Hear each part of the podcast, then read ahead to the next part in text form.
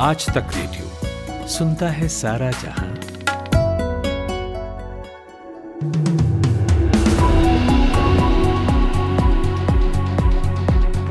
नमस्कार, मैं सूरज कुमार हूँ और ये शाम चार बजे का पाँच मिनट पॉडकास्ट है। देश के सभी राज्यों के पर्यावरण मंत्रियों के राष्ट्रीय सम्मेलन में प्रधानमंत्री नरेंद्र मोदी ने कहा कि पर्यावरण के नाम पर विकास की परियोजनाओं को अनावश्यक ठप न करें। सरोवर बाँध का उदाहरण देकर कहा कि अर्बन नक्सली कई सालों तक बाँध के निर्माण का काम रोके रहे।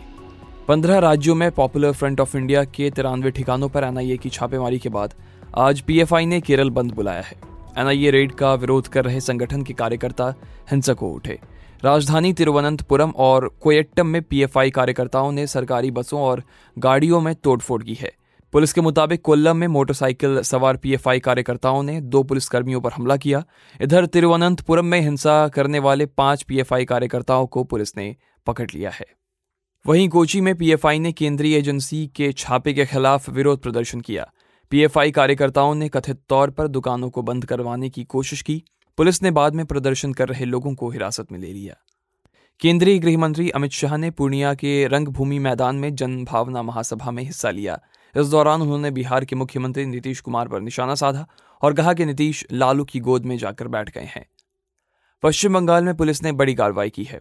कलकत्ता के पास 11 किलो सोने के साथ चार लोगों को गिरफ़्तार किया है। पुलिस ने बताया कि बेलघरिया एक्सप्रेसवे पर एक कार खड़ी थी। इस दौरान वाहन में सवार लोगों से पूछताछ की गई। सही जवाब नहीं मिलने पर पुलिस ने गाड़ी की तलाशी ली। कार में 11 किलो सोना बरामद हुआ है। रिपोर्ट्स के मुताबिक मार्केट में इसकी कीमत 55 करोड़ बताई जा रही है। झारखंड में जनवरी 2020 से अब तक 27 नक्सली मारे गए और 1131 गिरफ़्तार किए गए। मुख्यमंत्री हेमंत सोरेन की अध्यक्षता में सुरक्षा समीक्षा बैठक में ये आंकड़े पेश किए गए। अधिकारियों ने कहा कि जनवरी 2020 और अगस्त 2022 के बीच नक्सलियों और सुरक्षा बलों के बीच कुल आठ बार मुठभेड़ हुई। इस दौरान 45 नक्सलियों ने पुलिस के सामने सरेंडर किया। हरियाणा के पूर्व सीएम भूपेंद्र हुड्डा ने भी कांग्रेस के राष्ट्रीय अध्यक्ष के पद में दिलचस्पी दिखाई है। उन्होंने दिल्ली में कांग्रेस की अंतरिम अध्यक्ष सोनिया गांधी से मुलाकात की। इसके बाद पूछे सवाल पर हुड्डा ने कहा कि अभी नामांकन कल से शुरू होने वाले हैं। भारतीय रुपये में आज बड़ी गिरावट दर्ज की गई। आज शुरुआती कारोबार में रुपया अमेरिकी डॉलर के मुकाबले अड़तीस पैसा गिरकर इक्यासी पॉइंट दो चार के ऑल टाइम लो पर आ गया। इसका कारण आयातकों में डॉलर की मांग और अमेरिकी फेडरल रिज़र्व की तरफ़ से बढ़ाई गई ब्याज दरें हैं।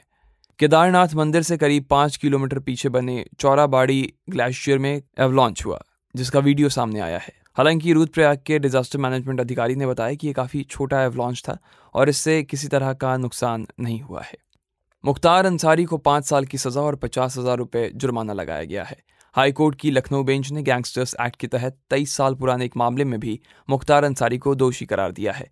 न्यायमूर्ति दिनेश कुमार सिंह की एकल पीठ ने यह निर्णय राज्य सरकार की अपील पर पारित किया। इस मामले की एफआईआर साल उन्नीस सौ निन्यानवे में थाना हजरतगंज में दर्ज की गई थी। दिल्ली में एक्साइज पॉलिसी स्कैम और वक्फ बोर्ड में हुए घोटाले के बाद अरविंद केजरीवाल सरकार पर अब सरकारी स्कूलों में गेस्ट टीचर की नियुक्ति में धांधली का आरोप लग रहा है। मामले को लेकर उपराज्यपाल वी के सक्सेना ने इंटरनल इंक्वायरी का आदेश दिया है। कनाडा में बीते कुछ दिनों से भारतीयों के खिलाफ बढ़ रहे अपराधों को लेकर विदेश मंत्रालय ने चिंता ज़ाहिर की है। मंत्रालय ने कनाडा में अपने नागरिकों के लिए एक एडवाइजरी जारी की है। इसमें कहा गया कि कनाडा में रह रहे भारतीय नागरिकों और छात्रों के अलावा जो कनाडा की यात्रा करने जा रहे हैं, वे सावधानी बरतें और सतर्क रहें। यूक्रेन के चार हिस्सों, डोनेस्क लुहानस्क खैरसोन और जेपोर्जिया को औपचारिक रूप से अपना हिस्सा बनाने के लिए रूस की ओर से यहाँ वोटिंग शुरू हो गई है। यानी यहाँ रहने वाले लोग ये तय करेंगे कि वो रूस में शामिल होना चाहते हैं या नहीं। वोटिंग पाँच दिन यानी कि सत्ताईस सितंबर तक चलेगी। मिल्की वे गैलेक्सी के बीचों बीच मौजूद सैग्रेटिस ए ब्लैक होल के पास एक चमकीली हॉटस्पॉट मिली है। इसकी रफ्तार प्रकाश की गति से 30 फ़ीसदी तेज है और ये लगातार ब्लैक होल का चक्कर लगा रहा है। वैज्ञानिकों का कहना है कि हॉटस्पॉट किसी गर्म गैस का बुलबुला हो सकता है। और भारत ऑस्ट्रेलिया के बीच तीन टी मैचों की सीरीज़ का दूसरा मुकाबला आज नागपुर के विदर्भ क्रिकेट स्टेडियम में खेला जाएगा। अगर आज भारतीय टीम हारी तो सीरीज़ से हाथ धोना पड़ेगा।